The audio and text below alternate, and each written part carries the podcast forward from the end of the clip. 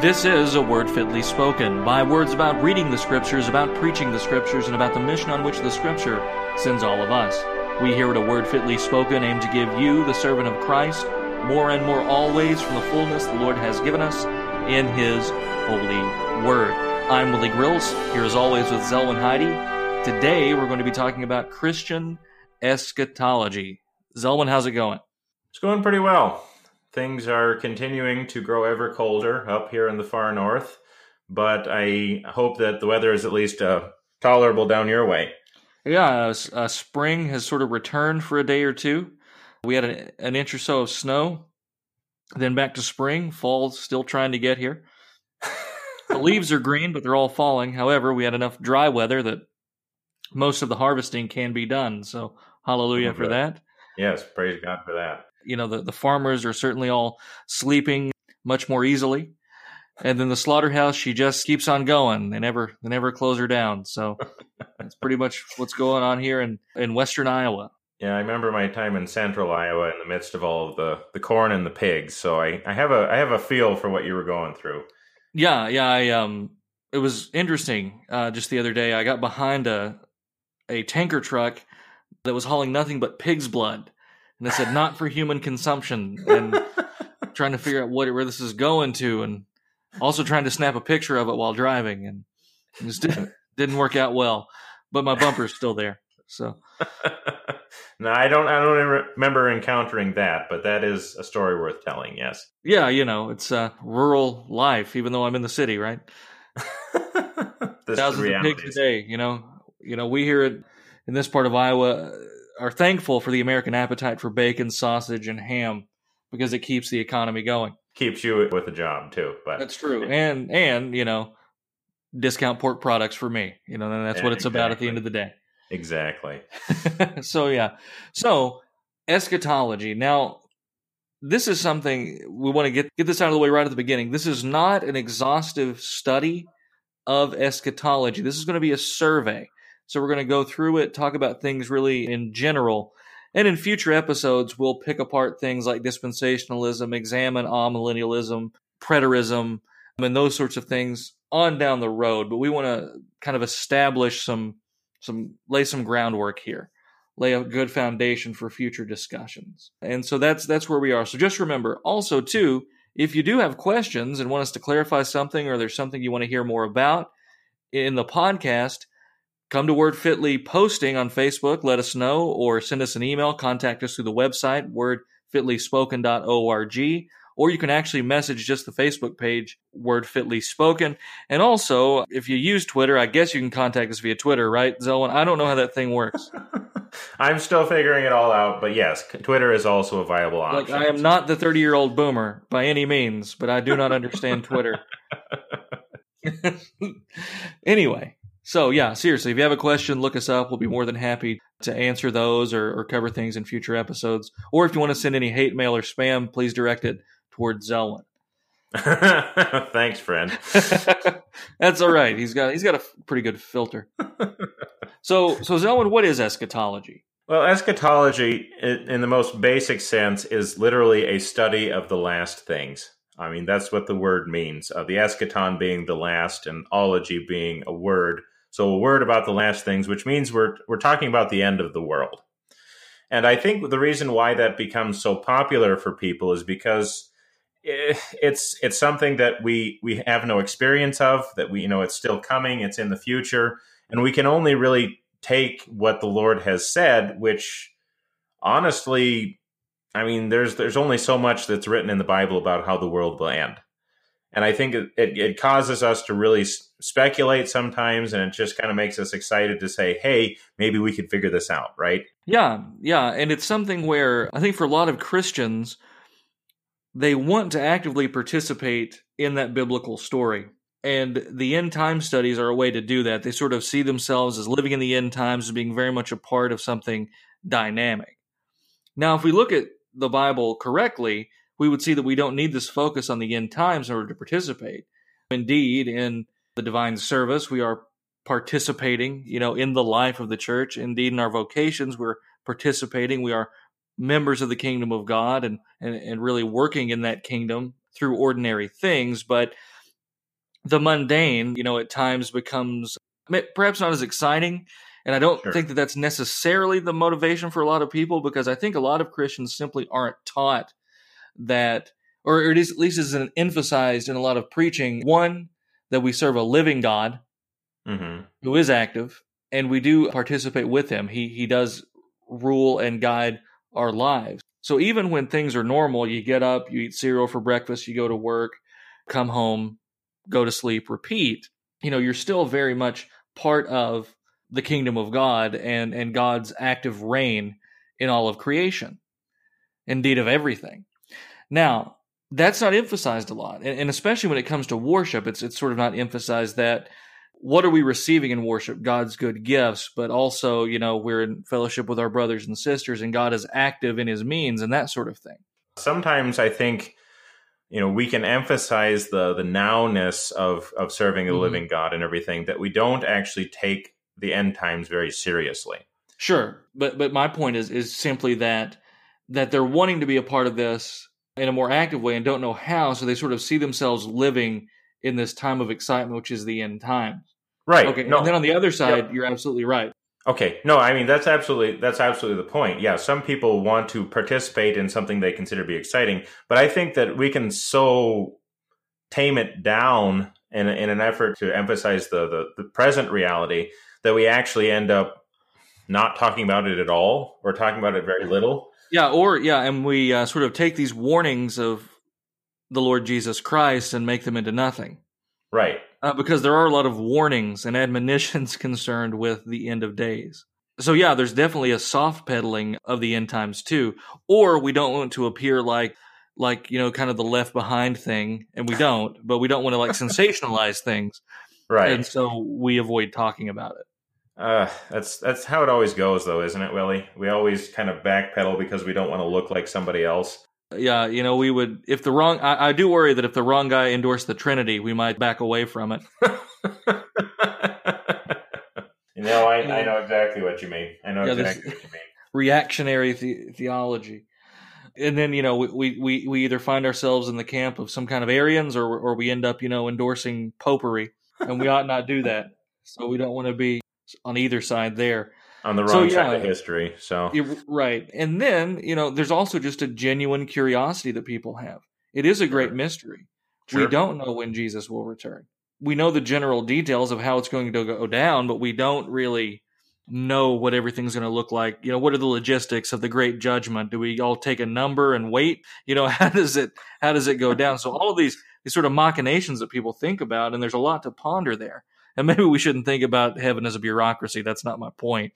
right, my, uh, right. It's it's just simply like, well, how does this all work? What is this great mystery that in the blink of an eye all flesh is resurrected, and then immediately all flesh is judged? Right. Now, now that right there is probably why uh, some of us don't like talking about it because we don't want to talk about judgment. Right. God's Right. not going to judge us anyway, even though the plain words of Scripture say we will be. you know, it gives me bad feels. According to our words and according to our deeds as well.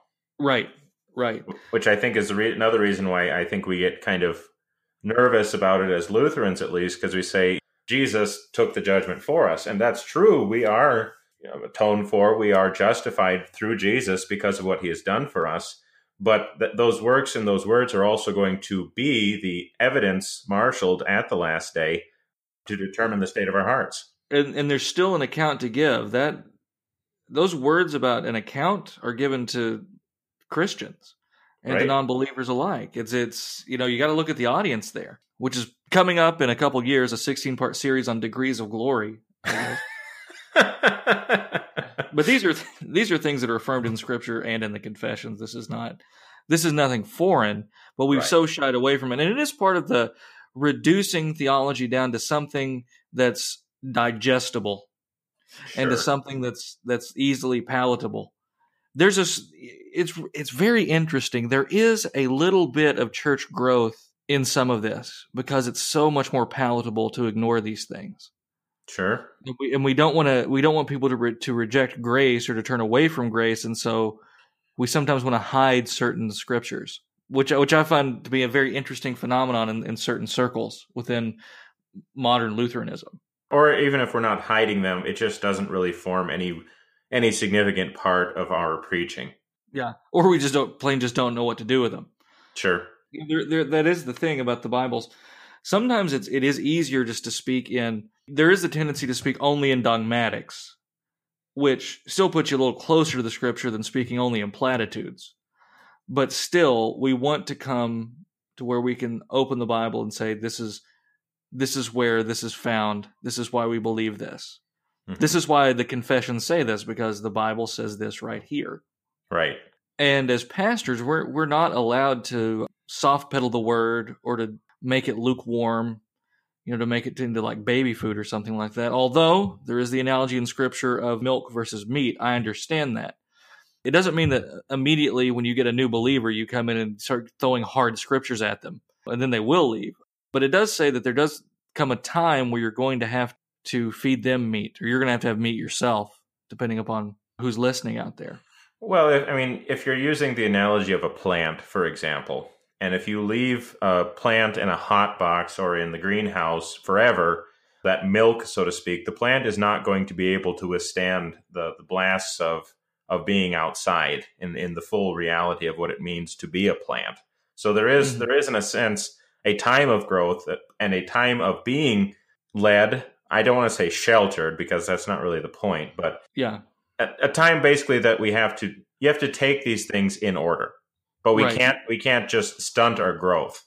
Well, it's like it's putting down roots, you know, right. being grounded so that you're ready for more and more of what comes. Well, because I think more and more of what comes is we have to deal with the reality, and maybe this just to help move things along here, that there's a lot of crazies out there who say all kinds of silly yeah. things about the end times. Yeah, and, and so you want to be prepared. It goes back again. We don't want to withhold the scripture in in, in any manner that is bad because the people need it. It right. is the sword after all. Right. So yeah, there there are all kinds of crazy things. We just was it a couple years ago we had to deal with John Hagee's four blood moons. whatever that whatever that was, the the red moons were a sign of the end times. Didn't come to pass. I, am not. I'm unclear, and, and, they're smarter now. They don't set dates. You know, the big right. guys don't set dates, but they kind of wink at you and go, "Yeah, it's probably going to be." You know, yeah, probably really, going to be right here. Right here. Well, I mean, it's it's I mean, it could literally be insert the current year and output, you know, whatever the current lunatic is who's saying that the world's going to end this year. Right. And it's basically newspaper in one hand, Bible in the other, and then we're going to go with it. And, it, and it's pretty much only two sections uh, or three sections U.S. news, Israeli news, Haaretz or something like that, and then now Russian news. And now you Russia. Know, know, The old Gog and Magog thing, you know? Yeah, exactly. so, yeah, only three sections or so. The guy puts down the sports pages and decides to do a little bit of divining and see what the future holds with regard to biblical prophecy. And you've seen this. I mean, Hal Lindsey right. was predicting that the world was going to end in the 80s. Didn't happen. Right. I, I guess Reagan stopped it. Um, you know, so. Well, what was that? What was that movie, The Seventh Seal, or something like that? Yeah, The Seventh Seal. Uh, that was, I think, like Demi Moore, right? Was that Seventh Seal? Something like that, yeah. And they ended up stopping sign. the apocalypse. Yeah, seventh, seventh sign, seventh sign. Yeah, that is Demi Moore. Well, you also had the movie in the '90s. A lot of people, uh, I think, Seventh Signs like 1988, but okay. I think it's early '90s. You have a movie called The Rapture, which sounds like a Dove Award-winning film or something, but it's actually a secular film. And sort of the first quarter of the movie is this lady that you know very promiscuous, kind of wild, into some false religions and things like that and the plot twist is that the rapture is actually real. And it's really the only movie, a secular movie I've ever seen that actually takes the rapture premise seriously. Huh. Now we wouldn't affirm that, but at least it's we, we don't affirm the rapture, but we Right. I, I, affirm it's interesting when a movie takes it seriously. Is all. Well, especially a secular one, yeah. A secular one, yeah, because Kirk Cameron can star in something, and I know what's going to happen. Guys on a plane, it's not going to be good. Don't let Kirk Cameron be on the plane as the at least not as the pilot. It's it's invariably the pilot that gets raptured too. So. yeah, exactly. So this is also nothing new in terms of church history either. I mean, I can think of you know any number of date setters throughout history. The only one that's really coming to mind at the moment would be like Bengel as yeah. brilliant as he was, you know, actually attempting to set the the date of of the second coming of Christ. Right, and you do have the Millerites, which I'm going to talk about a little bit later. The Millerites and Millerism, right, set a couple of dates, Or actually, I think Milner actually sets a general date, but we'll come back to that toward a little bit later in the podcast. But yeah, you do have some famous date setters, and really going all the way back because I believe there was a wildly held church view at the turn of the, you know, going into the year 1000. You know, Right. uh, people were expecting, and of course, in the year 2000, which many listeners here would have been familiar with, a lot of people were freaking out. You know, Yep, a lot yep. of sh- lot of shotgun shells and filling up their bathtubs on New Year's Eve that year. Well, and there was there was also the one. This is probably getting a little bit more esoteric, but during the time of the, the great councils, so about the you know the 400s, the 500s, the way that the the Romans or the Byzantines counted their years, they thought they were approaching the year 6000. That's so right. the- Yeah. There was a great big hullabaloo about that too. So yeah, this has literally been an ongoing theme throughout all of church history. And one, albeit with a sincere motive for many Christians. Right. Now, there have been insincere people who have profited from it, and will continue to. I'm trying to decide how conspiratorial I want to get when we start getting into some of the reference Bibles and, and certain dispensational things later on. You can you can stop me, or I'll direct you to Infowars.com for some super male vitality or something. But you know, it does get it gets a little kooky when you start to look at this and all of the political things going on behind the scenes, the business things going on behind the scenes. It's all very fascinating stuff, and you know, we usually only go about an hour or so, and so you can't get into all this. But folks, once you start digging into this, you'll see, man, what a business there is in the end times. You know, the wool that's been pulled over the eyes of a lot of people. In America, at this point, if you don't hold, you know, some kind of kooky views on the end times, they look at you like you're the crazy guy right. to just be like, well, I'm an amillennialist and I believe Jesus will show up and then this will happen and Right. talks about the church age and and you know an indefinite millennium that kind of thing. It's like well, that's who cares about that? Well, I think I think your hucksters are probably preying on the real fear that sometimes people can have about these things too, to really Yeah. get them to be afraid of the end of days, which we shouldn't be. Yeah, and I'm not calling a lot of these big guys hucksters. I think they actually believe it, and of course, I can't judge their hearts. I mean, they make money Sure. off of it, but you know, you look at a guy like a Hagee or a Tim LaHaye, who I believe has died uh, a- few years back. But Okay. Hagee's still going. Lindsey's still going. I don't know if Jack Van Impe really gets into it as much, but he's certainly part of that same club. You know, these guys. I think these guys actually do believe this because Sure. they've been they've been trained in this, and they're and they're very sincere about it. Nevertheless, sincerity does not equal piety. Sincerity doesn't equal truth. And oftentimes, the best of intentions will still lead people down bad paths and a path towards doubt and damnation. And we don't want to do that. This kind of just goes to show you how many there's been. But what was the name of that dude a few years ago in California? Set a date a couple of times and then repented. Yeah, on, on the, uh, and he was a like a reformed, like a Presbyterian guy of what was that guy's name? But they were literally setting dates.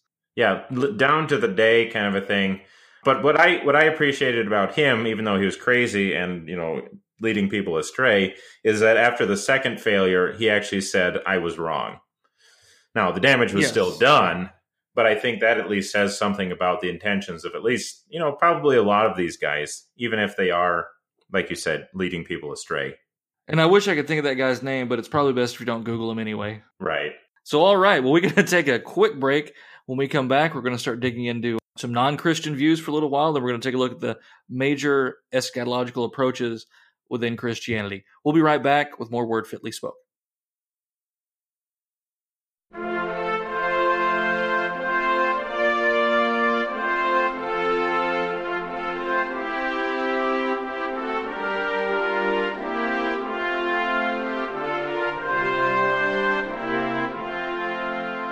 Every word of God is pure. He is a shield unto them that put their trust in Him.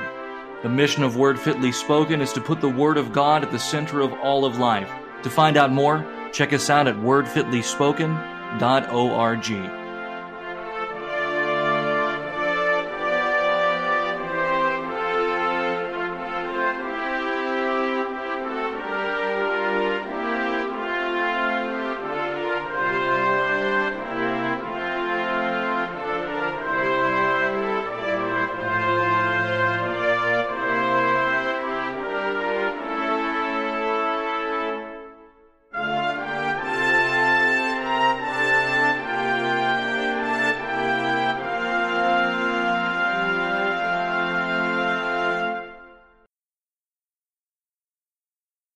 we are back. You are listening to Word Fitly, Willie Grills and Zelwyn Heide talking about the end of days. A fun subject for all, you know, no trepidation there. Looking forward to that great and awful day when the Lord will return. However, as Christians, we do have a hope and we also look forward to that glorious day. However, sadly, there are many in the world who are not Christians and they too anticipate some sort of end times scenario. So before we start unpacking specifically Christian views, I want to take a little bit of time to look at other religions and how they see the end times. So, Zelwyn, should we start with uh, Judaism first, you think? Go chronologically? A little chronologically, I think it might be the, the easiest way to talk about it. I think with Judaism, you're basically, listeners might be familiar already, obviously, well, they should be familiar already with the concept of the Messiah. And so I think and correct me if you want to if you want to counter signal me on this, Willie, that Judaism would kind of look for a future kingdom to come under the reign of Messiah. Yeah, when, when talking about you know Judaism, I'll always echo you there that uh, they're looking forward to that promised Messiah, which of course we would say is a false hope because Messiah has already come in Jesus Christ. So yeah, so that especially yeah in biblical times, that's what you have. They're looking forward to the Messiah who is to come the Messiah would have a specific set of prophecies to fulfill. And of course, you have all, even even in the time of the Bible, you have several different schools within Judaism. Modern Judaism is interesting because you will have a faction who is still looking forward to this Messiah, is anticipating another temple being built, both Zionist and non Zionist Jews who anticipate a future with a temple, sacrifices returning, and an earthly conquering Messiah. Is it fair to say that in traditional Judaism, the Messiah is a political ruler as well as something of a spiritual guide? Oh, of course. I mean, you, you see that even in the expectations of like the apostles, you know, you know, will yep. you come and establish the kingdom at this time? They they definitely want an earthly kind of political figure. Yeah, even a warlord um, in certain conceptions. Even a warlord. And you see men come up before and after Jesus claiming to be the Messiah, mm-hmm. and they are always brought low. This conception of a political figure, of one who's in control, always makes their hope this worldly, which is, uh, I mean, it is a shame, really, because our hope is not this worldly. Our hope is in Jesus, who is himself a conquering king. Yes, he absolutely is but he is the one who conquers all things and not just taking over a particular territory. Right, right. And as we start a little bit later to talk about certain forms of Christian eschatology, you do start to see an intersection between Judaism and Christianity. Right. But we'll save that, you know, no spoilers. we we are getting there. so then you also have just your typical secular Jew who may or may not even believe in in a god, but still would attend temple, and they're probably not holding out much hope of resurrection right? You know, let alone a Messiah or something like that. So the next is going to be Islam. You know, Islam they have their if if I remember correctly, it's like their Yom like Yom Adin. You know, that's the Day of Judgment. Mm-hmm. You know, I my I don't speak Arabic, so I probably said it wrong, but that's that's how I read it back in the day. You know, something but Day of Judgments. Uh, that is, is what that translates to. So, you know, they're looking forward to a day of judgment and a day of resurrection that's known only to God no prophet can bring it forward, even Muhammad. And then they do have this great judgment and, and sort of an equivalent to hell that people can be sent to. They believe Jesus will return, but he's going to return to basically say Muhammad got it right. Yeah. There's no hope in the Islamic system. Judgment's really arbitrary. Yeah, because yeah, Allah is always bound to no one. He's I mean, even even if you were the, the most perfect Muslim, you know, most perfect obedient servant, Allah could still condemn you because he's not he's not beholden to anybody. He's absolutely set apart. Yeah, apart from questions of law or justice, which is certainly in contrast with the one true God, the God of the Bible. Right. The God of Abraham, Isaac, and Jacob. He is the one, you know, Christianity and the cross depend upon justice. Now, apologies to my Eastern friends, but you know, we very much look at it that way a holy God, his wrath is appeased in the holy obedience of Jesus Christ. Right. And that is how Jesus is able to make atonement for us and That is how his righteousness is imputed to us. Or no, that is why, because when his righteousness is imputed to us, we are judged for his sake.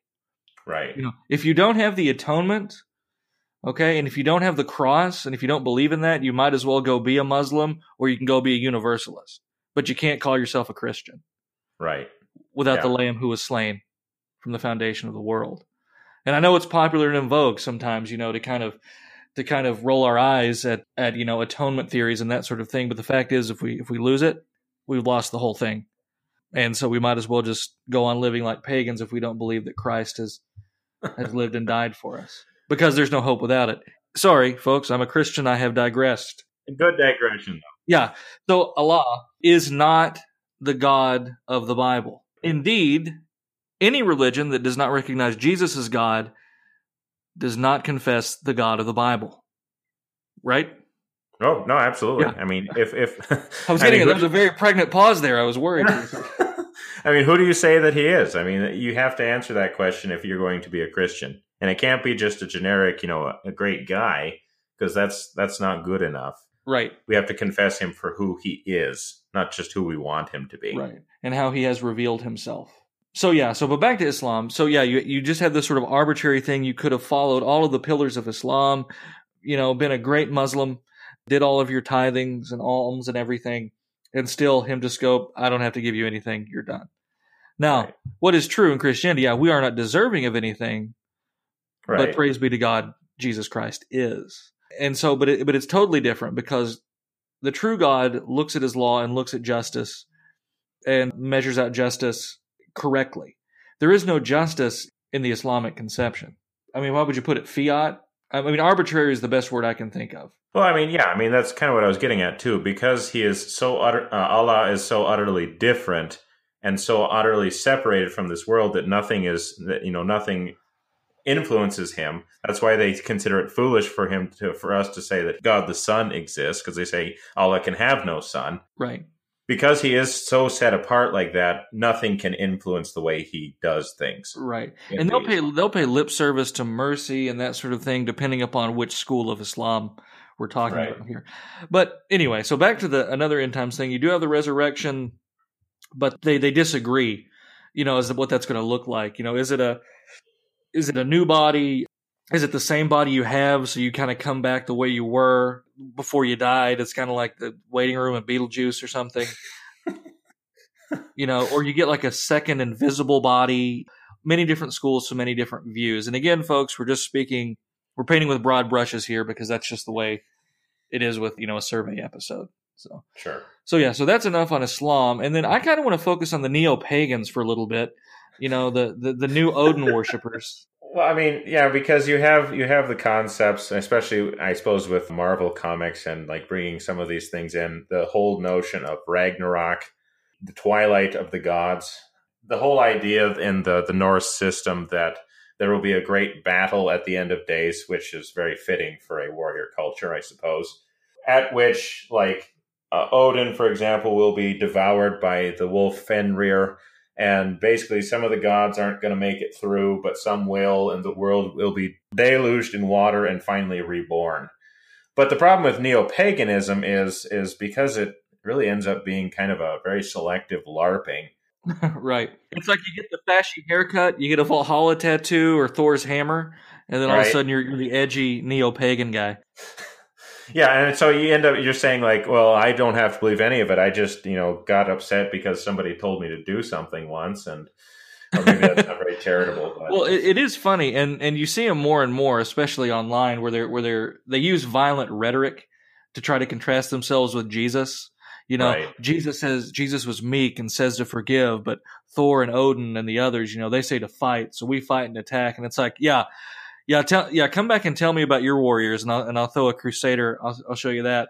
Uh, Even more so, I'll, I'll show you a, a Scottish Covenanter if you really want to. If you really want to play this game that Christians don't ever fight, Right. Look at the entire history of the British Isles. You don't even have to go to the Crusades, you know, and that's on both sides. You know they talk about how christianity being so weak and paganism being so strong which one's still here friend Exactly. which one has neo stuck Yeah. in front of it And since, and since we're talking about the end of times, I guess you never got to the end of the book.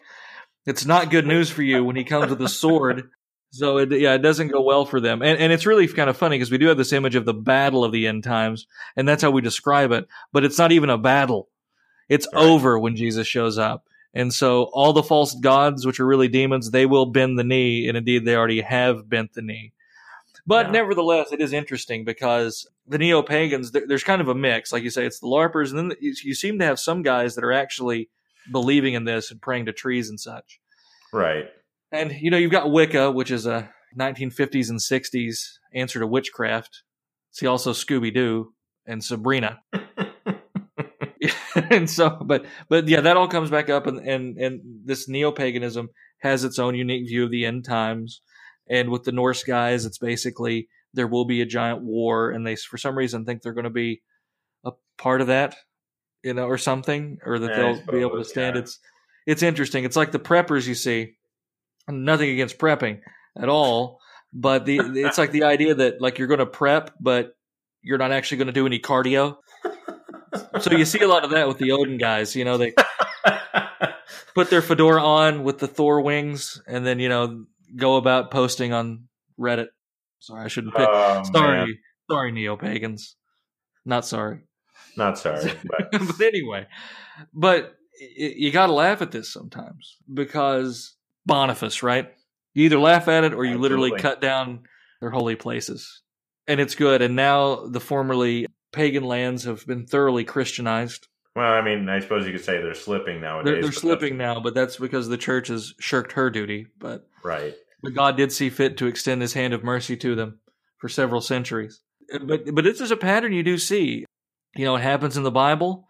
Jerusalem destroyed for the rejection of Jesus, and and so you'll see something similar happen in Islam too. I've no doubt. And you certainly we certainly saw it categorically with the pagans in both the Scandinavian lands and also in the Celtic lands Sure. and, in- and in Rome. And you know, we talked about this quite a bit in um, some of our church council episodes. You see that develop more and more. So anyway, yeah, we should move. We should move along here. We've we've got we've got the baseball bats out right now, but let's let's take a look at the three major Christian approaches to eschatology, and that's going to be futurism, preterism, and historicism. Zelwyn, what's a good definition of futurism? now that we're actually on the Christian end of things. Yeah, sorry. Yeah, I should clarify. We're moving to Christianity. We won't be coming back. We'll, we'll touch on Judaism in a little bit, but we're not going to be going back to anything else. So, futurism. Okay, so futurism, I mean, basically, the way these three approaches come to the question of eschatology is when do the prophecies of Scripture come to pass? Yeah. That's the that's the basic thing tying them all together.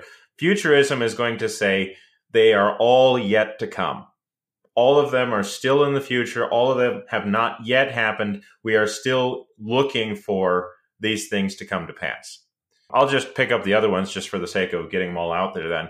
Preterism is the idea that everything has happened either mostly in the past or entirely in the past. And we'll talk about that when we just define preterism in a little bit here. And historicism is kind of more of a we're somewhere in the middle of things, kind of an in medias res approach to eschatology. That some of the prophecies have come to pass, but some are still going to come to pass. And so we're somewhere in the middle. I mean, would you say that's a fair Yeah, that's that's fair. Yeah. So let's let's unpack them then a little further. So futurism then is going to be what we were talking about at the very beginning of the episode, kind of the sensationalized newspaper approach, where Sure. you're sort of looking for everything to happen in the future. It's just like what it sounds.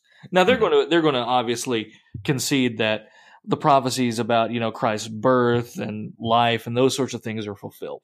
Well, of course. Yeah. But with regard to the end times, it's it's yet to come. So that's why they're looking at you know reports on credit cards or cashless transactions. You know, is this the mark of the beast? That's why they'll they'll look at an Apache attack helicopter and wonder if this is the locust in Revelation and that kind of thing. And those are sincere explanations that we hear among certain Right. groups all the time. And and so they're they're looking for everything in the near future. And that's the trick. Right. They're not necessarily looking for it a hundred years in advance. They're actually expecting it to happen any day, as you know, you should expect Jesus to return any day. But for them, then they have to sort of read the tea leaves of the news and, and try to really interpret Revelation, mostly Revelation and Daniel, right, uh, through the lens. And so, you know, I imagine that would be difficult. I mean, it, it's stressful enough watching the news anyway, but you know, to try to divine it in such a way is difficult, and I, and I suppose that's why some men have built industries around that. Well, and I think I think especially, and that maybe we'll kind of get into this a little bit more as we talk about premillennial kind of positions. I think especially since the foundation of the Israeli state, that's really kind of kicked all of this into overdrive. Yep. And, and they really tend to think now, okay, it must be imminent because th- certain things are happening that seem to be in line with what God has promised. Right, right. And so it really is a, a certain way of looking at God's promises and believing that many of them have yet to be fulfilled. Sure. So then moving on then to preterism, now we have two types. We have partial preterism and full preterism. So think of it this way. Everything that Jesus said would come to pass in history already happened by the year 70, AD 70. Including the second coming. Including the second coming. So so that's a full preterist. A partial preterist will say almost everything. Right. So that they still believe that AD 70 is significant, and it is. Of course. But they'll pretty much say everything happened up until the second coming. We're still waiting on that and what that looks like.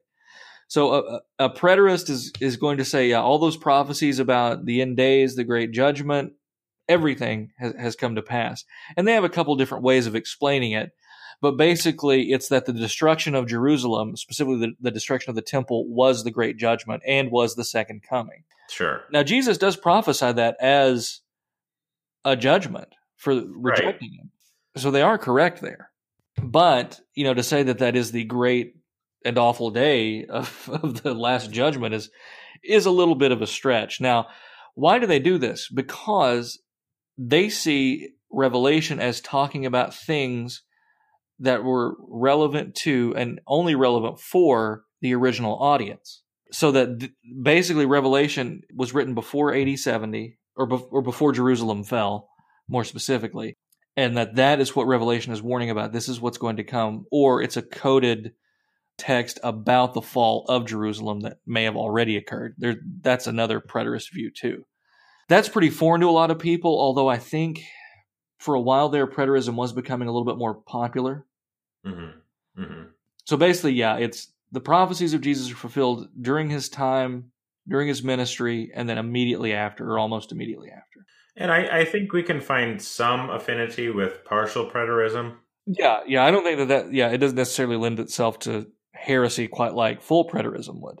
Right. You would find very few people who actually defend a full preterist view. Right. But to look at Revelation and say this is primarily about the siege of Jerusalem, you can Yeah, certainly see why that's yeah, yeah, I mean that's you can see why that would be a plausible reading. Because it, it certainly has to, I think this is something that we have to remember about all prophecy. A prophecy has to mean something to the one giving it also. Yeah, for the most part. Yeah. There are there are rare exceptions, like I know Caiaphas prophesies without knowing what he's talking about, and so it does happen from time to time.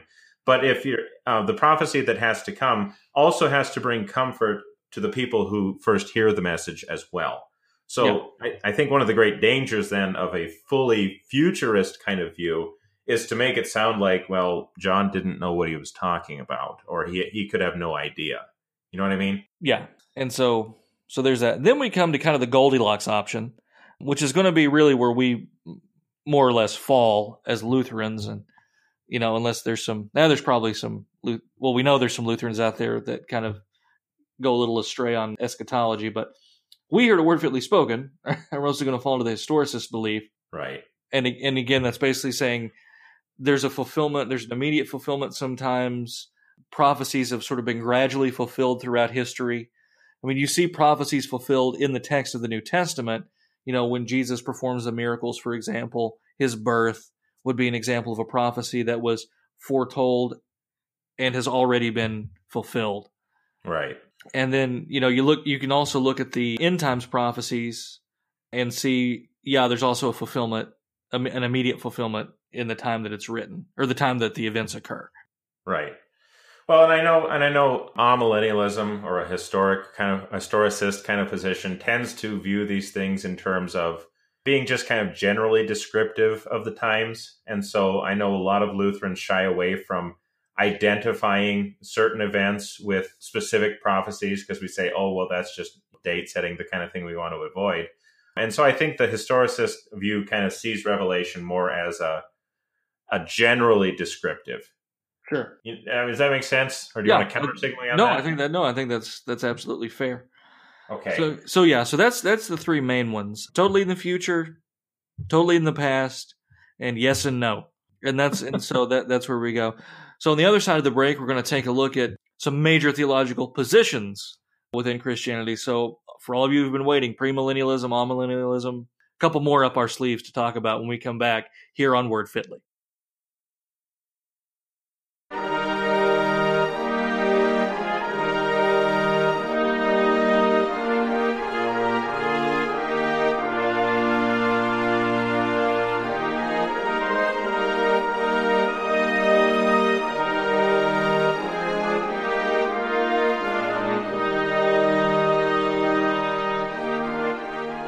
As for God, his way is perfect. The word of the Lord is tried. He is a shield to all them that trust in him. The book that sits on your shelf, the one gathering dust, word fitly spoken, asks you to once again take up and read. Hear the words of the only wise God and be saved. We'll be right back.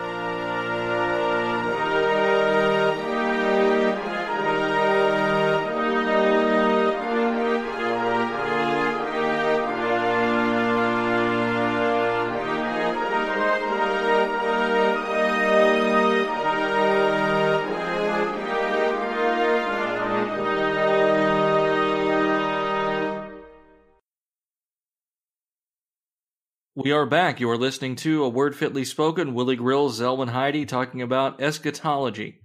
So now let's just take a look at a few of the main theological positions within Christendom here. So the first one we're going to talk about is premillennialism. So Zelwyn, what is premillennialism? Well, I think if we're going to talk about premillennialism, I mean, first of all, of course, it's a futurist approach. I mean, it kind of Yep. holds that that everything is still coming. But premillennialism is not quite so easy to define because there's really two different kinds. Yep. So you got your historic and your dispensational premillennialism. All of these positions, you know, the millennial and premillennial and amillennial, postmillennial, is talking about the idea of a thousand year reign, which of course is the language used in Revelation. Was that chapter 20, 21, somewhere in there? To talk about, you know, Jesus reigning for a thousand years. And so the question is, is what does this thousand years mean?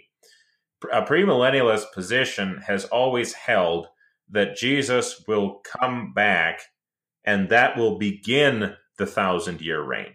Historically, it was just that simple. When the last day would come, Jesus would come, he would begin the millennium, and then it would just go on. And then, of course, at the end of the millennium, I don't remember what is historic. What did historic premillennialism believe came at the end? Then you have a great falling away, the great war, then the great Okay. judgment, and Then then, the the, then, judgment. then the eternal kingdom. Yeah, so that the great judgment does not happen until after that reign. Now it gets complicated because some premillennialists are going to say no. The the tribulation, you know, the so you'll have a tribulation, and then Jesus will come at the end of that, but then you'll have another falling away. So basically, you have the millennium as a thousand year age of peace. So he returns prior to the inauguration of that millennialism. So that's where the pre comes from. Even in historic premillennialism? Even in his even in historic premillennialism, Jesus will return prior to the inauguration of the millennium. well, yes, so that's but I the mean, big the, one. That's the big one. Yeah. the tribulation is, is a is a feature in, in historic premillennial. Y- Yeah. So, Okay. but but it's such a loaded word now. So I'm talking about a great time of persecution for the church.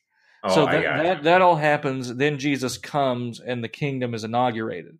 Depending on what scheme you're in, at the end of that thousand years, because in premillennialism it generally is a literal thousand years. Then you know there could be another falling away, and then comes the great judgment. We should say here it's called historic premillennialism because this was an idea that came in very early in church history. Yeah. So so but but keep this in mind then that inauguration of the kingdom in the premillennial view is not the second coming. Okay. Okay, Yeah. so so you end up with basically three comings: the initial advent, the establishment of the kingdom, and then the second coming in judgment. Okay, I gotcha. Yeah. Well, I, I suppose it's it's kind of an easy one to to kind of realize why it came up so early in church history is because obviously prior to the establishment of Christianity by Constantine, which we talked about in the episode on Nicaea, Christianity was gen- was generally persecuted, and so it would be very natural to say, "Hey, this must be that time right before the beginning of Yeah, the kingdom." And and I guess because it gets so murky with these definitions sometimes, especially early on, the best way the the most succinct way to explain historic premillennialism is just that there is a physical kingdom that lasts for a thousand years prior to the eternal state. right. And then all these different views in between. But that's going to be historic premillennial. So so you have someone like say Francis Schaeffer, who for most of his life was a historic premillennialist. Sure. I don't know if he ever rejected that in favor of amillennialism later, but you know, so so historic premillennialism is not the same thing as dispensational premillennialism because you do have some church fathers that seem to hold to a historic premillennial view. Right.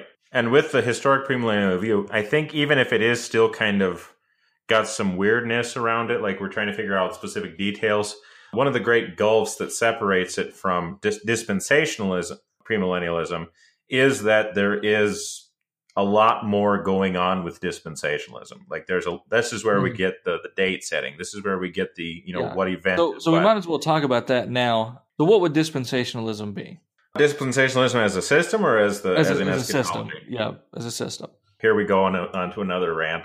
Dispensationalism as a system is the idea that God has changed the way that he interacts with humanity throughout history. And the reason why I'm trying to be very careful about this is because we do have the notions of the beginning of specific covenants in the Bible, like, you know, the Mosaic, the Adamic, the, the Noahic, and all Sure, that sort of sure. thing. So there is a sense in which God does reveal more through time.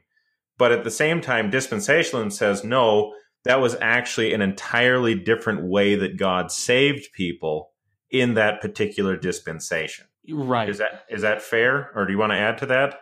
No, that that's fair because that's you know I think that they'll sometimes reject a lot of them will reject that the idea that people were saved differently, but nevertheless, it is the logical outcome of dispensationalism that's kind of at the heart of it. That Israel as a physical nation is sort of the interpretive key, Right. and so everything's moving towards the end time salvation of Israel. That's that's why in dispensationalism you have the rapture. The rapture has to happen.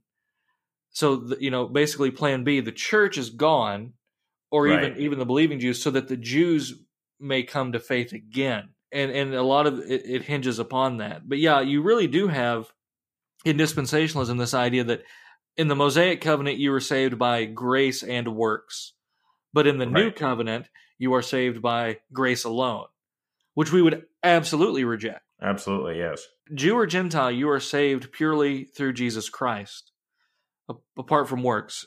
You know, not not by blood and not by obedience to the law, and certainly not to to ritual law or moral law for that matter. But I'm just saying, work polycotton blends, and you may eat shrimp and ham because that, you know because Jesus Christ has suffered and died. With this too, I mean, dispensationalism. We are in, I suppose, what would they would they consider what the sixth dispensation? Yeah, Generally?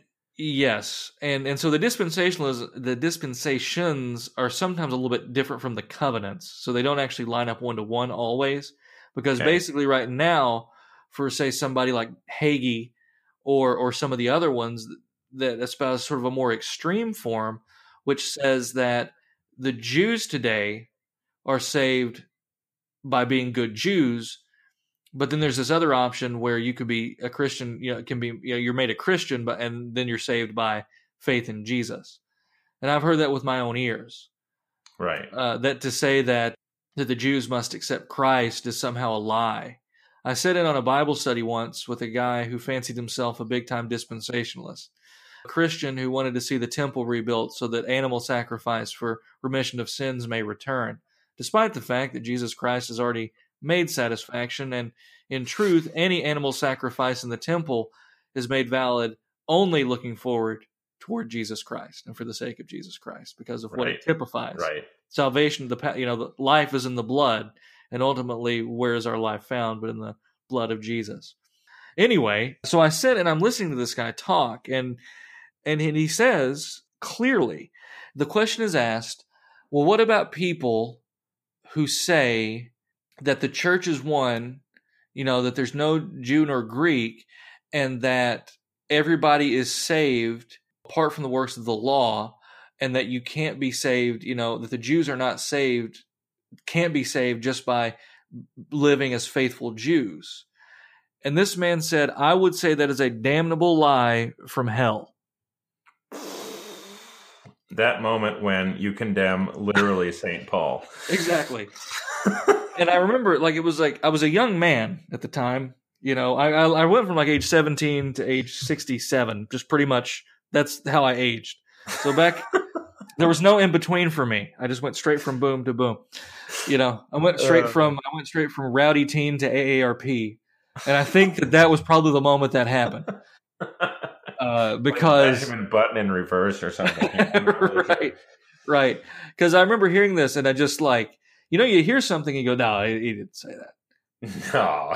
Let's clarify. And so, yeah, it basically became they're saved because they're Jews, and the man elaborated, like Romans eleven talks about the hardening of the Jews. Well, they can't be damned because their hearts are hardened, and that would be unjust. Well, it says their hearts are hardened because of unbelief. Yeah, but it would still be unjust because salvation belongs to the Jews, or salvation is of the Jews. You know, Yeah, talk about twisting scripture, and then Yeah, so now, yeah. So now it's just this whole scheme, and I thought, no, it can't be. And then you start looking at some more modern books, especially ones, especially end times related books that are also focused on politics, and you see this actually repeated. So this wasn't just one fluke from from one crazy guy. Hmm. This this was, you know, this was pretty common in some very prominent teachers.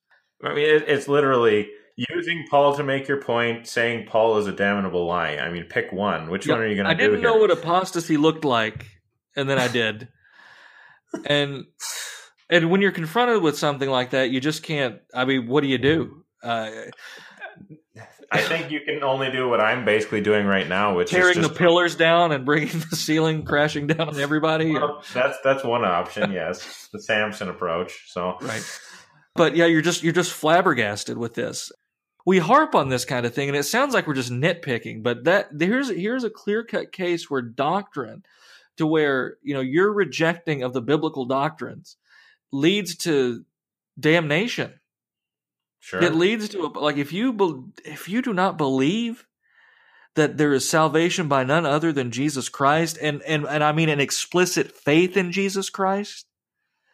You know, not in just some sense where you know they might have some scheme around it where they can say, "Well, see, Jesus died for them," you know, but he, so even though they don't believe, he died for them, so they're in.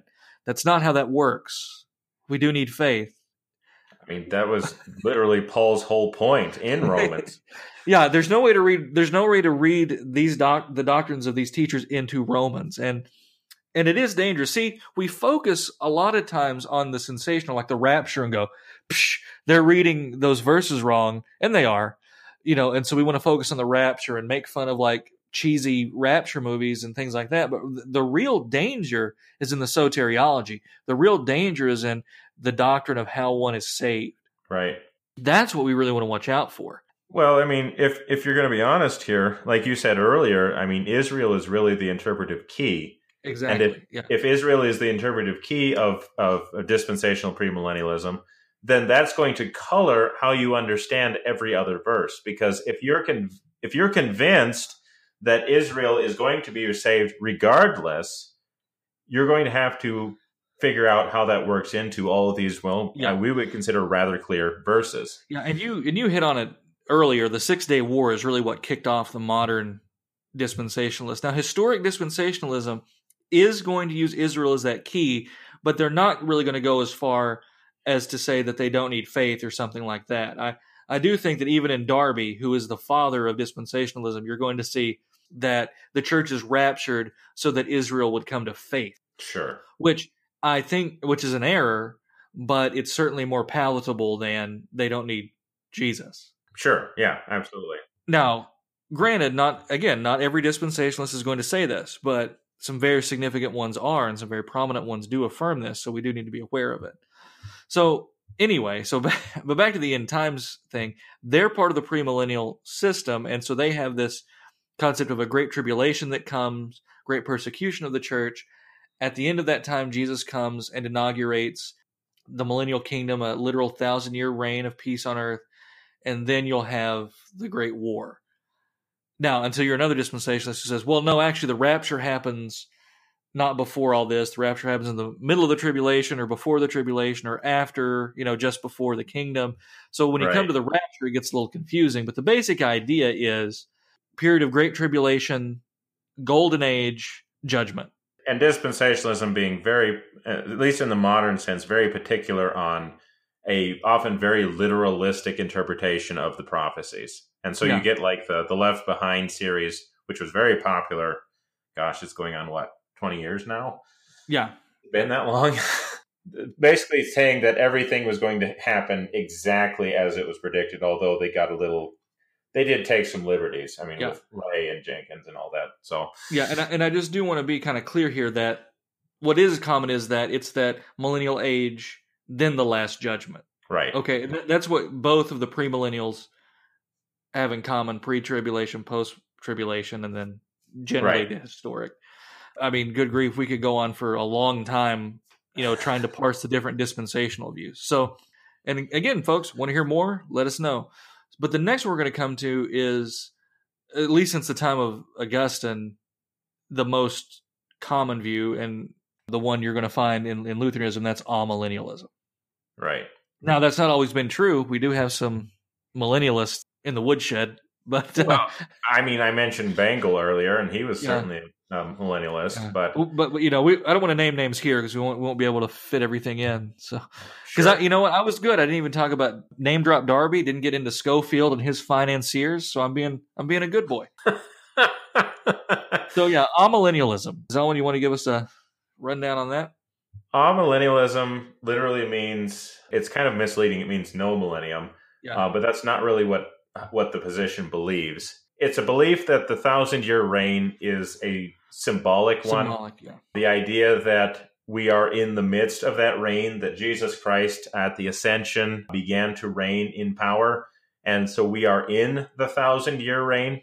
And so it tends to interpret uh, the prophecies of Revelation and, and mostly of Revelation of Daniel as well as being, like I said, largely descriptive of just a, a generally kind of rough time that we're going to have while we're still in this world, while we await the second coming, at which Jesus then will come and eternity will begin. How would you add anything to that, or is that pretty yeah, no, no, pretty straightforward. Basically, church age is the millennium, and we're in it now, waiting for that second coming. So the time after the resurrection of Jesus is essentially that symbolic millennium. Yeah, this this whole discussion of millennialism almost seems like anticlimactic after our Yeah. posting about dispensationalism. So Right, but we do have one more wild card. So starting in the 17th century and 18th, um, you do begin to see not quite a movement towards premillennialism and not necessarily a movement away from amillennialism, but you start to see rumblings or hear rumblings about a literal millennium again. sure, So you, you can argue that some of the the Puritans might have been premillennial or, or leaned there. Jonathan Edwards talks about millennial ideas with new influence in his time. But we come to something that's very popular in the 19th century, and that is post millennialism. right, And that's that's a new term for a lot of our listeners right. because it's just not that famous anymore. Uh, it's so- not very common at all. Yeah. Yeah. So what would uh, post millennialism be? The optimist approach. post millennialism, I can't even say this word today, be described as the eschatology of hope, I think is a, a great way of describing it. It's basically the idea that the thousand years will begin at some undefined point. I'm not really sure how they're convinced how it actually begins. But then during the course of that thousand years, things are going to get generally better for the for the church. This is kind of an onward and upward kind of approach, which is why it probably fit in so well with the 19th century.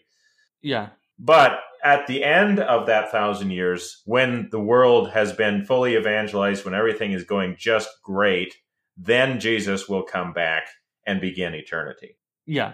So yeah, you, you basically you have things getting better and better, Christian influence growing and growing, and then when the world is ready, then Jesus returns. So it's it's the opposite of this idea that everything becomes worse. Right. Now I, I do think that yeah, in the postmillennialist scheme, there is you know a judgment still comes, but again, that's after that great millennium and then or the the millennial reign.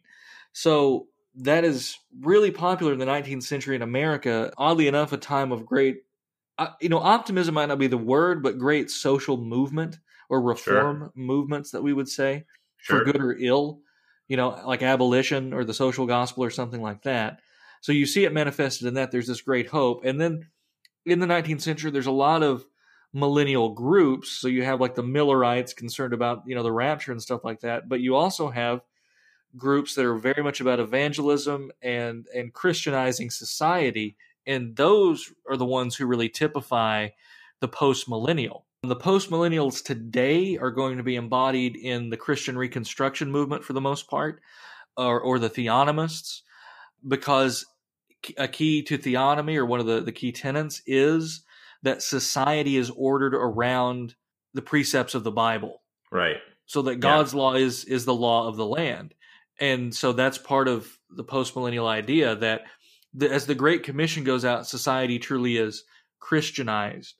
That might be off-putting to some of us. It might seem very foreign to some of us, but at the same time, it's a little bit refreshing too to see the Great Commission as a, as sort of a victory march. Right. You know that the Holy Spirit's going to go into the world and the world's going to be converted. We don't want to think of this as being like hopelessly naive or something like that, or like no, not no, taking no, the Bible seriously because they would still say that yes, there is still great tribulation, and prior to the beginning of that yeah. millennium, there is you know still the great period of distress for the church. Yeah, and, and there's still sin in the world. Yeah, yeah. So so what do we do with it? You know, we just you know take it for what it is because ultimately, what kills the post millennialist movement is World War One. Right this great of optimism is brewing up. The world is going to be Christianized. The social reformers or the social gospel and and everything. We've seen the abolition of slavery. We think in most of the world, and we we're starting to see you know you know really great movements happening, and we're getting child labor laws passed. And surely, surely this means postmillennialism is correct. And then the entire world goes to war, or Germany, you know, goes to war with the, well, the world yeah. goes to war with Germany. I guess with Germany, yeah. and it was actually pretty close twice. but yeah, so the, the World War really does take some of the it, it takes the wind out of the sails of postmillennialism for the most part. And maybe maybe it's worth saying here, kind of as we're getting towards the end of this of this episode. I think even if we are espousing a more or less amillennialist position, as I tried to hint at earlier in the episode, we don't want to take that to mean that we don't care about the end times or that we don't have we shouldn't be have any real concern about that great and, and awful day when the Lord will return in glory. I mean, because it will be an important event. And so I don't think we want to look down on all these other approaches and say, oh, how stupid these people are, but rather we can learn something from them. Think yeah. about think about a premillennialist and his intense concern for how near the Lord's approach is do we have the same kind of concern? Or sure. think about a postmillennialist and his concern for the, the Great Commission. Do we have a similar concern? Do you see what I mean? Yeah, yeah. And yeah, amillennialism doesn't have to lead to apathy. Amillennialism doesn't have to lead to apathy. There we go. yeah. Yep. Yeah. Exactly. Exactly. And I think and I think unfortunately we can fall into that apathy so quickly and then just use that as a way of not talking about it at all but we should learn something from them so that we can be ever more zealous for the task which is before us. Very well said. This has been a word fitly spoken. If you like what you heard and want to check out more, we've got articles, more podcasts, lots of good stuff. Wordfitlyspoken.org, facebook.com slash wordfitly, or Twitter at wordfitly. Also check out our discussion group, Wordfitly Posting on Facebook. I'm Willie Grills, here as always with Zelwyn Heide. God love you, and God bless.